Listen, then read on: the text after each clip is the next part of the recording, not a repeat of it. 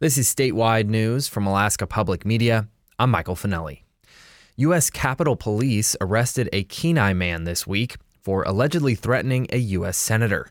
According to a criminal complaint filed by Capitol Police, Arthur Charles Graham of Kenai sent a threatening email to a senator in September. The affidavit does not name which senator received the threats, but it does identify the recipient as a woman. FBI agents went to Graham's home in Kenai on October 10th, where they say he admitted to sending the email and said he knew it was illegal. Capitol Police received an arrest warrant Friday and arrested Graham on Monday. And in other congressional news, Alaska U.S. Senator Dan Sullivan launched a dramatic political maneuver against a fellow Republican on the Senate floor yesterday.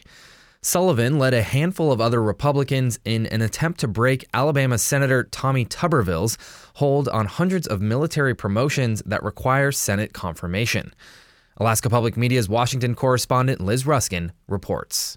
Since February, Tuberville has single handedly blocked 376 promotions. Tuberville says he's trying to force a change in a new Department of Defense policy. The Pentagon is now paying for travel and extra time off for service members and their dependents to get, to get, to get abortions. Congress never voted for this. Sullivan says he's against abortion too, but he decided he's done trying to reason with Tuberville and took the dispute to the Senate floor. We literally have American troops under attack in the Middle East.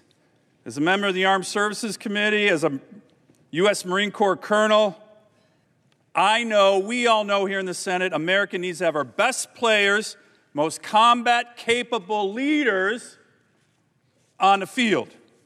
And right now, that's not happening. Sullivan and other Republican colleagues who served in the military spoke of decorated generals and colonels who can't step up to their command positions. They brought them up one by one and asked for unanimous consent that the Senate approve them.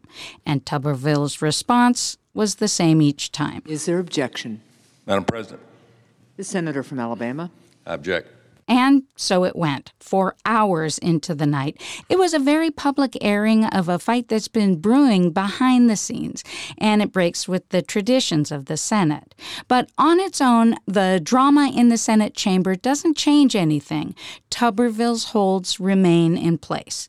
It may, though, build support in the Senate to lift the rules and approve a list of military promotions without unanimous consent. Reporting from the U.S. Capitol, I'm Liz Ruskin. This is Alaska Public Media.